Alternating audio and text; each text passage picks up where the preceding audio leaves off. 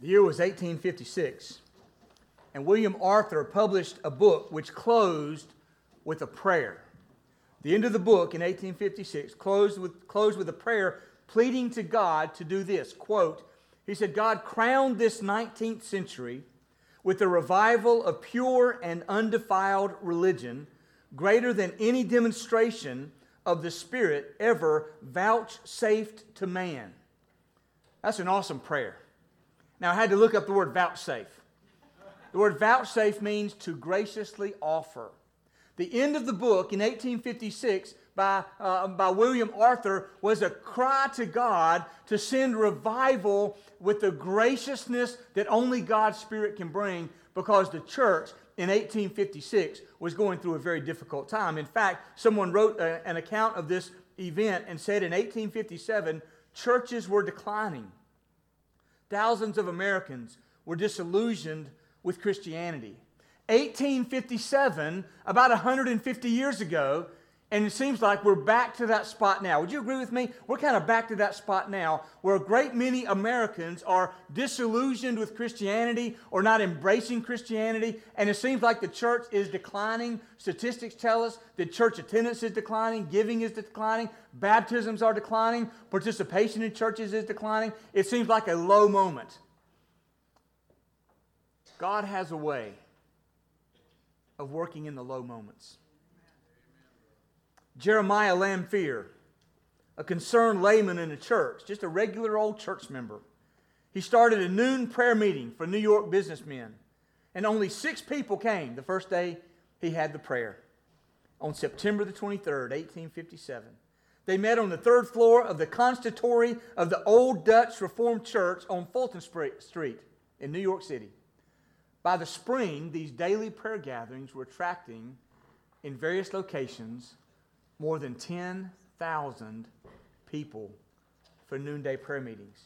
Why do you think? I've, I've asked myself, why is it that the 10,000 people were attracted to these prayer meetings? I think it's because people were disillusioned with Christianity, they were disillusioned with the church, but that means they were hungry and thirsty for the real thing. Because in the absence of the real thing, there is a hunger and a thirst that develops in our soul. And they might not find it in this church or that church. It could be a dead church, it could be a heretical church. Any, anything could be going on. But listen, people are hungry for the real thing. You know that, right? They're hungry and they're thirsty for the real thing when news began to spread that there were daily prayer meetings where sinners were welcomed, prayed for, and encouraged to turn to Christ. And think about that. I'm reading an historical account. When the word got out that these daily prayer meetings were places where sinners were welcomed, are sinners welcomed in our church? I know we know that because we're here, right? But those outside the church that are sinners know that they're welcomed in the church. Do they know that by the invitation we give them, by the welcome we give them? Do, do they know that? So when they were, they were welcomed and prayed for and encouraged to turn to Christ, some hardened criminals were saved. I love, I love this one right here. A notorious criminal nicknamed, you think about a notorious nickname, nicknamed Awful Gardner. That was his nickname, Awful. You're so bad. You're awful. We're going to call you awful. He surprised everyone when he found Christ through the prayer meetings, and he was not alone. The account goes on to say hundreds of people who had spent their nights in the gates of hell came to the prayer meetings that had begun now in the evenings. Wealthy people generously helped the poor, whom they regarded as their brothers and sisters in Christ. Ships coming into New York Harbor came under the power of God's presence. I found this hard to believe, but I've read it so many places, I know it had to be true. Ships coming into the harbor came under God's presence. On one ship, the captain and 30 men were converted to Christ before the ship ever docked. Four sailors knelt for prayer in the depths of the battleship North Carolina in New York Harbor they began to sing, and their ungodly shipmates came running down and made fun of them, but the power of God gripped them, and they humbly knelt in repentance. You talk about the presence of God somewhere. Do you have to stop business at noon to go to a prayer meeting? A customer from Albany asked a New York City merchant. Yes, I must. Why don't you go with me? The customer went, and the customer received Christ that day. This whole stirring that took place in Northeast and spread across much of what was America in that time is, is called the Layman's Prayer Revival. It started with one man, a layman, a regular old church member, looking out and recognizing that the church is going down the tubes and the people are hungry and thirsty. I don't know what to do, so I'm going to pray. Prayer changes things. Prayer changes things. Sometimes prayer changes our circumstances. Sometimes prayer changes us in the midst of unchanging circumstances. But prayer changes things. In Acts chapter 12, that's where we are this morning. I want to invite you to turn there in your Bible, Acts chapter 12. We're going to cover verses 1 through 19. And we find here in Acts chapter 12 that God delivered Peter from prison and certain death and execution the next day. God delivered Peter as the church prayed. Is there a connection between the two? Some would say no. I would say yes. The scripture makes it clear. Let me give you a summary of these verses. If you, if you were to read verses 1 to 5, you find that at this time uh, of history that, that Christians are being persecuted and killed simply because they were Christians. We find that Peter is in jail. His execution has been planned. And at that moment, it seemed like the church may just go down the tubes, never to be seen again. And the people, the church, was gathered to pray. It was a very difficult time. You can imagine what it must have been like at that time. In verses 6 through 11, as Peter now is in jail the night before his scheduled execution, he's in jail and an angel shows up. You know what an angel is, right? It's a messenger of God. The angel shows up, wakes up Peter, tells him to get dressed. His chains fall off, the guards are asleep, and he leads Peter out. And Peter, once he figures out where he's at, verses 12 to 16, he goes to the prayer meeting. He knows they're praying for him. He's been delivered. He goes to the prayer meeting. And the people that are praying for the release of Peter suddenly say, I don't believe it. You ever prayed for something and God answered and you said, I don't believe it? In verse 17 of Acts chapter 12, Peter reported to the prayer meeting. He told them to go tell the church leaders, and he left to go somewhere else as they were meeting there to pray, probably for his own safety. Let me make a couple of comments here. One is that a gospel focused church, do we want to be a gospel focused church? A gospel focused church is a gospel praying church. A gospel focused church is a gospel praying church. And I also would say this as we're seeking to live life on mission for the Lord Jesus Christ. Recognizing that as we go through the book of Acts, we're seeing the theme is living life on mission. I'm not just trying to be like people in the first century. I want to be like the person God's called me to be. And those happen to be those folks there in the first century in the church. I want my life to be a life on mission. I'm praying and trusting you want your life to be a life on mission. So, a life on mission means that we're going to produce mission focused prayer. Mission, the, the gospel, the, the, the mission God has given us. We're going to pray for that mission to be successful. In addition to all the other praying that we do, and there's nothing wrong with what we do, but we're going to focus our prayers on accomplishing the mission of winning every man possible, every woman possible, every boy possible, every girl possible to saving faith in our Lord Jesus Christ. The key verse I want you to look at today is, is verse number 5 there in Acts chapter 12. I invite you to stand with me if you will. We're going to read this verse together. Acts chapter 12 and verse number 5. This, this is, a, is the key verse. It's a pivotal verse. It's a, it's a, it's a changing verse. It, it, it's where everything hinges on this moment. From this moment, everything changes. Much like the end of the ball game last night. We're going to talk, not going to talk about it anymore. But, but, but from this moment, from this moment right here in verse 5, everything changed and was no longer the same. So in verse 5, here's what we get Peter was kept in prison, he's locked up. James has already been killed. Others are being persecuted. It looks dark. The, the music is playing in the background. Dun, dun, dun, dun. It looks, it looks hopeless. So I want you to read the verse with me on the screen Acts 12 and verse 5. Let's read together. So Peter was kept in prison, but earnest prayer for him was made to God by the church. I want you to notice a couple of things here that are important. One of the biggest words in the English language and one of the biggest words in the scripture is the word but. The word but is a, is a word of contrast. This is happening over here, but at the same time, this is happening over here. And to this point, these two things are happening simultaneously, and the outcome has not yet been shown.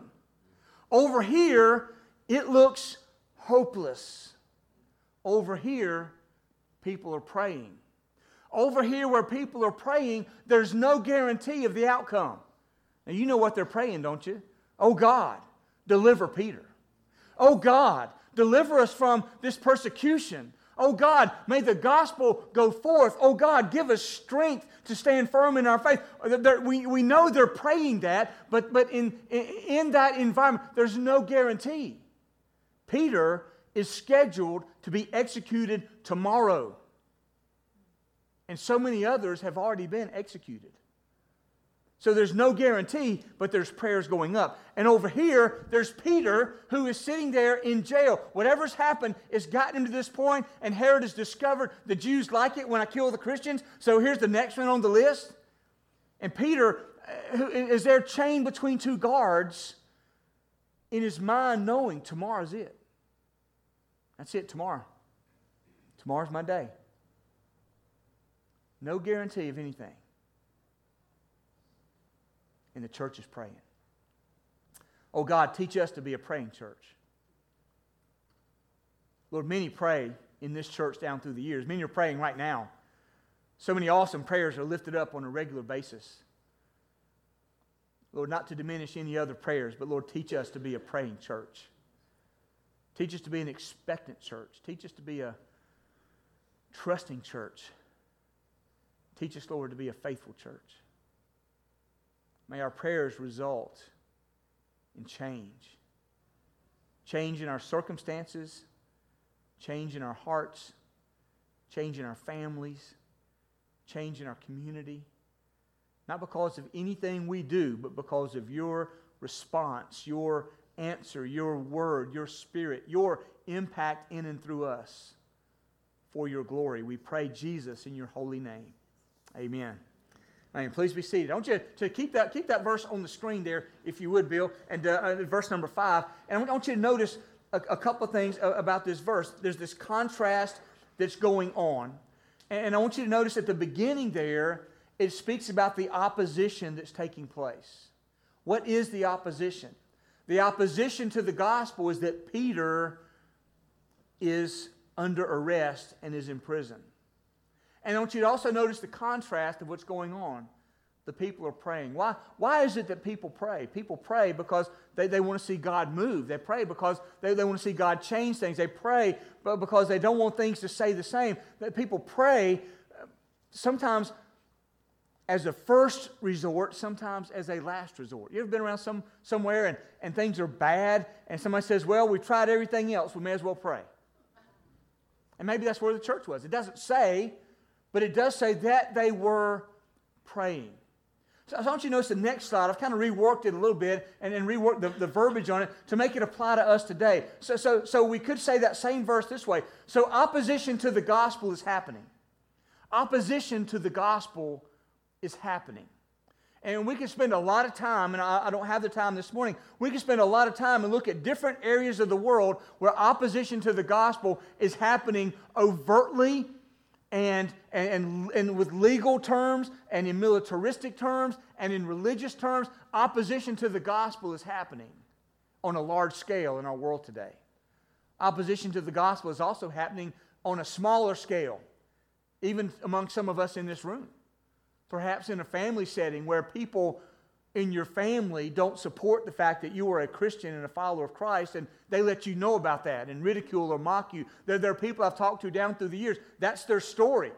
I mean, it's a, it's a struggle to get up and even just get to church because of the opposition they're facing. Some in this room, perhaps, are even facing opposition in, in the workplace. Maybe you have a boss or some coworkers, and, and they're not fond of the fact that you don't join them in, in the talk around the cooler or, or in, the, in the derogatory language that, takes place or in, the, or in the, the, the immoral practices that take place either between individuals or the company. Uh, on more than one occasion, I've had people tell me that they're looking for another job because the job that they're in requires them to do things that violates their faith. Opposition to the faith is happening. But but, that word of contrast, earnest prayer is being made to God by the church. I want to be a part of a praying church. I want to be a part of a praying church that is serious about the mission that God has called us to and the consequences that we face and the opposition that we face. I love the word earnest there. I looked it up to make sure I had the right, the right verbiage to go with it, but, but that earnest prayer is not just casual prayer. It's not just haphazard prayer. It's not just off the cuff prayer. Earnest prayer is serious prayer. It is passionate prayer. It is prayer with conviction. It is heartfelt prayer. It is intense prayer.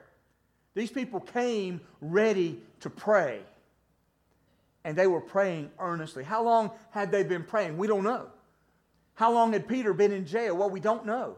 Had they been meeting the whole time he was in jail? Did they meet just for, for this special occasion? We just don't know the circumstances of this particular prayer, but what we do know is that when they got together, there was some earnest prayer going on. They weren't just mouthing the words. I've been in circumstances sometimes, and I've been guilty of it too. So I'm not, I'm not making, I'm not pointing fingers at anybody except myself as well, where we, we tend to get in a rut with our prayers, and our prayers that we prayed a week ago, we could have recorded it and played the same prayer today because we use the same words all the time because we're getting that prayer rut. And there's nothing wrong with using some of the same phrases and terminologies, but if we're not careful, we can mouth all the right words and it not be impacting our hearts and it not be sincerely offered to God in worship. But these church members, however many there were there, were gathered and they were praying earnestly with conviction. Who are they praying for? They're praying for believers, believers like you and I. When opposition to the church is happening, opposition to the gospel is taking place in our lives, what's the most important thing we can do? Read a book, go to a seminar, learn how to share our testimony, read the Bible. All those things are true. But the most important thing we can do is pray to the one who can strengthen us, the one who can change our circumstances, and the one who can change us in the midst of our circumstances, even if it provides that our circumstances don't change. So, prayer is essential. I want, I want to go ahead and tell you now that at the end of the message, I'm, I'm, going to end up early enough to where it's not going to take any extra time, but at the end of the message, we're going to flow into what I'm going to call a season of prayer. A time of prayer that I'm going to ask you to get involved with this morning. And, and, and I'm going to tell you now, it makes, it makes a lot of people a little uncomfortable to talk about prayer and having a season of prayer. A lot of times say, well, that, a lot of people say, well, that's a good time. I'll make my grocery list. I'll check out the score of the ball game. I'll see, well, I'll, I'll text my friend across the, what? No, I'm not asking you to do that. I'm asking you to, to even now, just plan in your heart that when we have that season, it's not going to be long and drawn out. But we have a season of prayer. Would you even now just begin to say, Lord, I want to be a part of that, whatever that looks like. I want to be, I'm looking forward to that part, that season of prayer that will take place as our service concludes today. So, so with that in mind, using Acts chapter 12, I want to give you four prayer lessons this morning that are important for us to learn about. One is, don't be surprised when opposition comes because of your faith. Don't be surprised. If you're seeking to live out your faith for the Lord Jesus Christ in your circumstances, whatever they may be, it may just be you at home with one other person.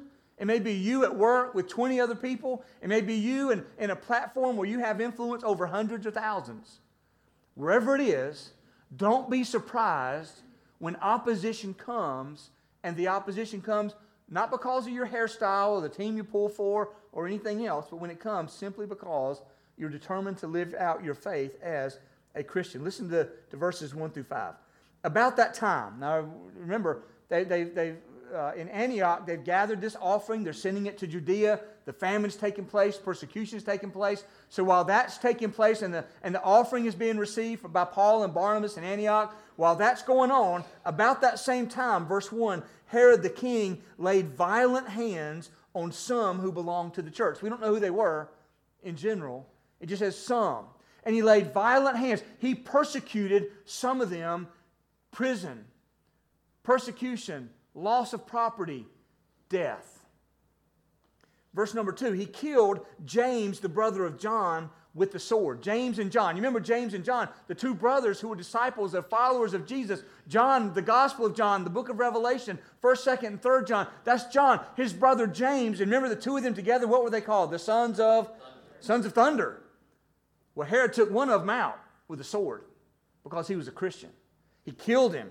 It's the only report we have of it. Don't know, don't know the circumstances. Well, we know that James, the brother of John, the sons of thunder, James was killed with a sword. Verse 3. And when Herod saw that it pleased the Jews, they like that. They like another one bites the dust. When he saw that it pleased the Jews, he proceeded to arrest Peter also.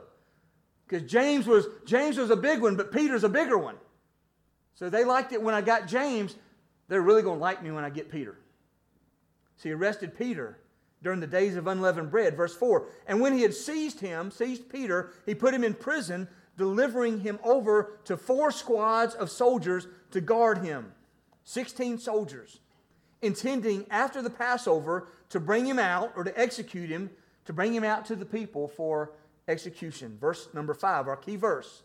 So Peter was kept in prison. This, this is what's going on. Peter was kept in prison, but never forget the but. Amen? Never forget there's a contrast. Never think that what you see outwardly and what you see circumstantially is all that there is because God is at work. But the church, earnest prayer for him was made to God by the church.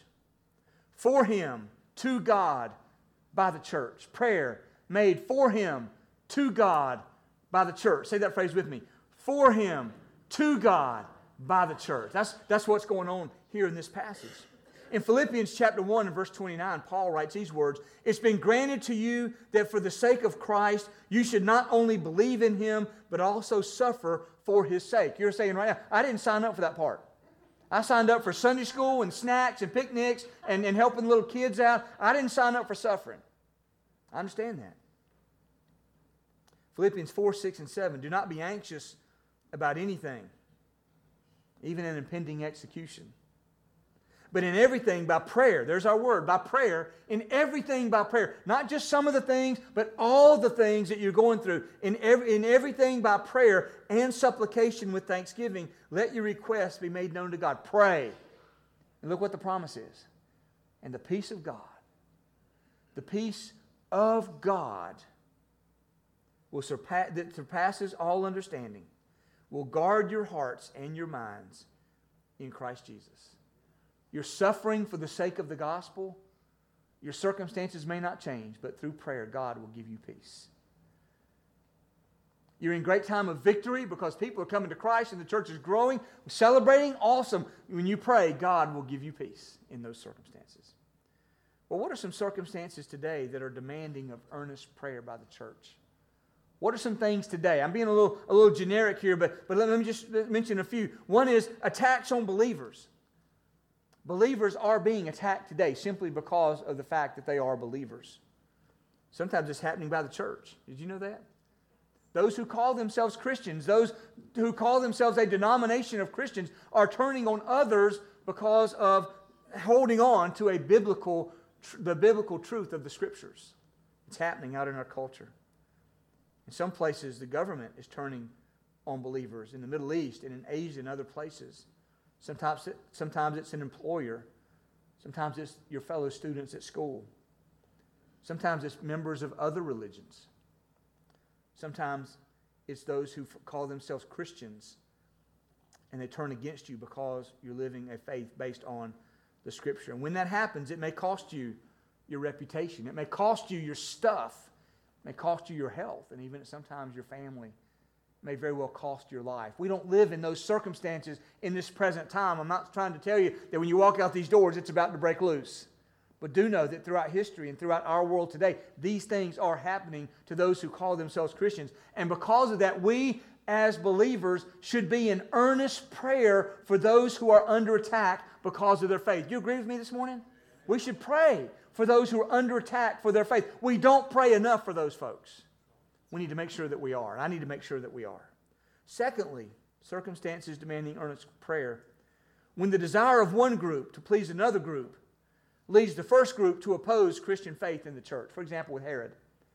Herod could have cared less about the church. He could have cared less about James. He could have cared less about Peter. But when Herod saw that by taking the life of Christians and James had made the Jews happy, and if the Jews are happy, now Herod's going to be happy because there's going to be relative peace, and he's not going to have to put up with an uprising.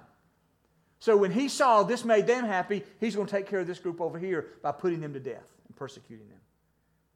And that happens all throughout history. We need to make sure we're praying in those circumstances earnestly. Thirdly, we need to pray when Christians are opposed and persecuted and threatened because of their Christian faith. When you go to work and it costs you something because of your faith, you need to let folks know so they can pray for you. When you go to school and, and other classmates or teachers come against you because of your faith in the Lord Jesus Christ, you need to let other folks know to be praying for you because God changes things and God works and God answers our prayer. And sometimes I really believe God puts us in circumstances to prompt us to pray because God already wants to deliver us. And there are those times I really believe that we miss out on the deliverance because we're not following the prompting of God to pray. We just get all tore up over our circumstances. And fourthly, we need to pray earnestly when it looks like there's no hope. The church could have gathered together and gave a report. Well, James is dead. Others are persecuted. Peter's in jail. They're going to execute him tomorrow. The best thing we can do is shut it down and go home. There's no hope. And when it seems like there's no hope, we need to be earnestly in prayer. Because, see, earnest prayer should also be expectant prayer. Do we expect God to change and move in our circumstances when we pray? The missionary Jim Elliot famously said these words Attempt great things for God, expect great things from God. We should pray expectantly. It doesn't mean that God is obligated to answer any of our prayers, but as we pray, it gets us in tune with what God's will is, and before we know it, we are carrying out the will of God and we understand the purposes of God. So, so don't be surprised when opposition, opposition comes because of your faith. And secondly, the second lesson we need to learn is this don't be surprised when God does not deliver you. Don't be surprised. When you pray and it looks hopeless and you, you, know, you expect God's going to move and God's going to work because God can do anything, right? God can do anything. Don't be surprised if He doesn't choose to change your circumstances. Acts chapter 7, a significant event took place the stoning of Stephen. Stephen was not delivered, he was killed. James, leader of the church, one of the disciples, the follower of Jesus, James was put to death by the sword. Did they cut his head off? Did they run him through? We don't know. But he was not delivered. Paul, who we've been introduced to at the end of, of uh, Acts chapter 7 and his testimony in Acts chapter 9, Paul went about persecuting and it says ravaging the church. He arrested Christians, threw them in jail, and he approved when they, when they were put to death. Those Christians were not delivered. Don't be surprised when God does not deliver. God is not obligated to answer our prayer in any particular way. That's why I tried to say earlier sometimes God changes our circumstances and answers our prayer. Sometimes He changes us in the midst of our circumstances. And if nothing else, He gives us the peace to endure and to go through, knowing there's a higher purpose that we're not aware of, that God is at work. I want to call your attention to, to Hebrews chapter 11, the roll call of faith. Hebrews, I've preached through Hebrews chapter 11 before. I'm looking forward to, and someday preaching through Hebrews chapter 11 again. I love Hebrews chapter 11. It's the roll call of faith. And in Hebrews chapter 11, you read about Moses, and you read about Noah, and you read about Abraham, and you read about Abel, and you read about, about all these great people who, because of their faith, experienced great victories. Somebody say amen to that. That's awesome. I'd want to put, I, if, if, I'm going to be in, in Hebrews 11, I want to be in the top part of Hebrews 11. And Mark, by faith, was able to accomplish great things because God worked in and through his life. But the end of Hebrews chapter 11 is still about heroes of the faith, but they're not named. They're simply called others. Others. You know, there's, there's uh, Bob and there's Susie and there's this guy and there's that guy. You'll never know who they are. They're, they're, they're nameless.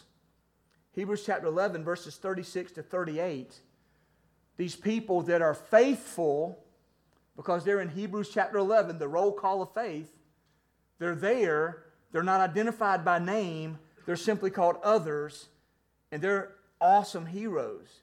It says, starting in verse 36 of Hebrews 11, others suffered mocking and flogging, and even chains and imprisonment. They were stoned, they were sawn in two, they were killed with the sword. They went about in skins of sheep and goats, destitute, afflicted, mistreated, of whom the world was not worthy, wandering about in deserts and mountains and in the dens and caves of the earth. They lost it all for one reason Jesus. Question If you lost it all because of Jesus, would Jesus be enough? I hope my answer is yes. I want my answer to be yes. If you lost it all for the purpose of following Jesus, would you still love and follow Jesus? Sometimes faithfulness unto death. Sometimes faithfulness unto death is part of God's purpose. So don't be surprised if God doesn't deliver you. It doesn't mean God's not able, it doesn't mean God's not willing it may mean God's got a higher purpose and He's using you in a greater way in persecution and even death than He could ever use you in life. We just have to accept that. Now, the thirdly, the third lesson don't be surprised when God does deliver you. Sometimes we pray and God answers that prayer. I really believe sometimes God prompts us in our spirit to pray for particular things that He wants to answer before He ever prompts us to pray, to show us that He is at work and to show us the value of our prayers. And, and so, so, so, see, Peter thought he was going to die the next day. This is it. I don't know if they gave him a Last Supper. I don't know, I don't know what happened, but he, he's, he's sleeping, he's chained, guards everywhere. He's going to die the next day. But then God sent an angel. God sent an angel.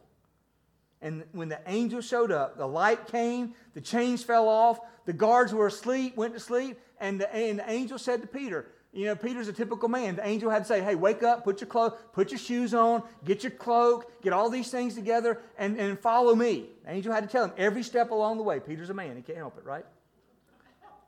Verse number nine Peter went out and followed the angel. He did not know that what was being done by the angel was real. He thought he was seeing a vision. He's laying there sleeping. He's, he's thinking, God's giving me some kind of a vision. Verse number 10 When they passed the first and the second guard, they came to the iron gate leading into the city. The gate opened for them of its own accord, and they went out and went along one street, and immediately the angel left him. So here's Peter sleeping. The angel pops in and says, Peter, get up. Get your shoes on. Get this and, and follow me. Chains fall, guards asleep, follows the angel out, gets to the gate. Peter's saying, What's going to happen here? I'm just seeing this vision. The gate opens, they walk out together, they go one street over, and the angel disappears. I mean, he's gone. And Peter suddenly finds himself by himself outside of the prison. Verse number 11. When Peter came to himself, he kind of woke up. This is real. He said, Now I'm sure that the Lord sent his angel and rescued me from the hand of Herod and from all that the Jewish people were expecting. They were expecting me to die, but now the angel has rescued me because the Lord has sent the angel. Isn't that a great story? It doesn't end there. It gets so much better. Verse number 12.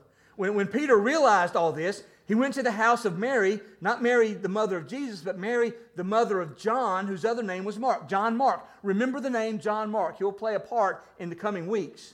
But he went to the home of Mary, the mother of John Mark, and, uh, uh, who's, uh, and where many were gathered together and were praying. When the church, it says in verse 5, the church was praying, this is where they were at the home of Mary, the mother of John Mark. So, so Peter, knowing that's where they were, he went there.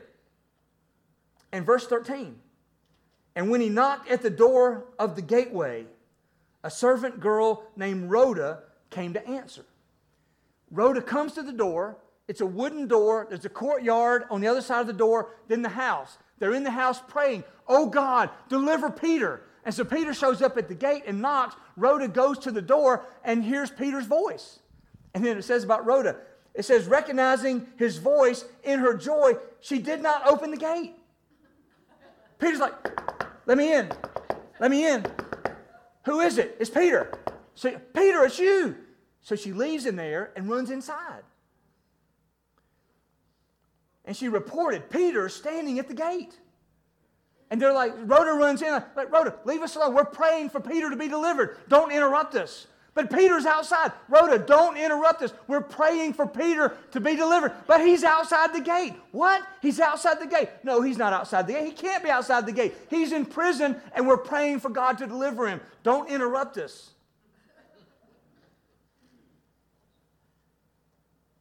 Verse 15, they said to her, You're out of your mind. You're out of you. What do you mean he's outside the gate?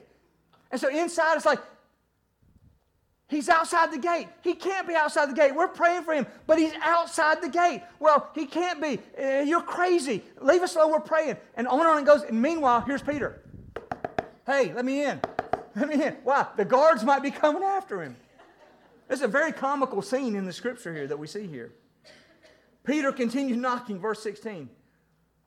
And when they opened, they saw him, and they were amazed. They were amazed. Why were they amazed? They were amazed because God answered their prayer. Why should we be amazed when God answers our prayer? Don't be surprised when God does deliver. Don't be surprised when He doesn't. Don't be surprised when He does because God can do what? God can do anything. Our fourth lesson, I have to hurry because I want to have this time, this season of prayer. Don't be silent when God moves in your life. Don't be silent when God moves in your life. Tell somebody what the Lord has done for you. Tell somebody in your home. Tell somebody in your business. Tell somebody in your school. Tell somebody in your neighborhood. Tell somebody what the Lord has done for you. They may be in opposition to the Lord, in opposition to you, anything else, but, but let them know what the Lord is up to. Let them know what the Lord is doing. Let them know the change that's taking place in your life. Verse number, number 17. When, when all this shook out, Peter held up his hands and said, All right, y'all be quiet for a minute. Y'all be quiet. And he told them and reported everything that, that had been, uh, that been done. He described how the Lord had brought him out of prison, and then he said, Tell these things to James. This is not James, the brother of John, who's been killed. This is James, the brother of Jesus, who now believes and is a leader in the church. Tell James and tell the others what the Lord has done. And we need to follow that, don't we? Don't we need to do that?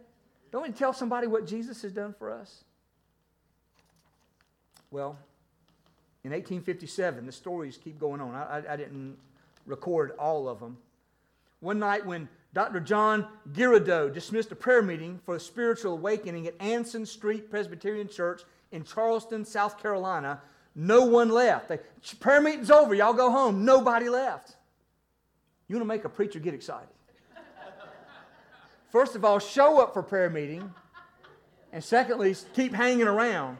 The congregation, it says, stayed until midnight while the Lord powerfully worked. Eight weeks of nightly meetings followed. Even Hell Corner, New Hampshire. Did you know there's a place like that? Hell Corner, New Hampshire.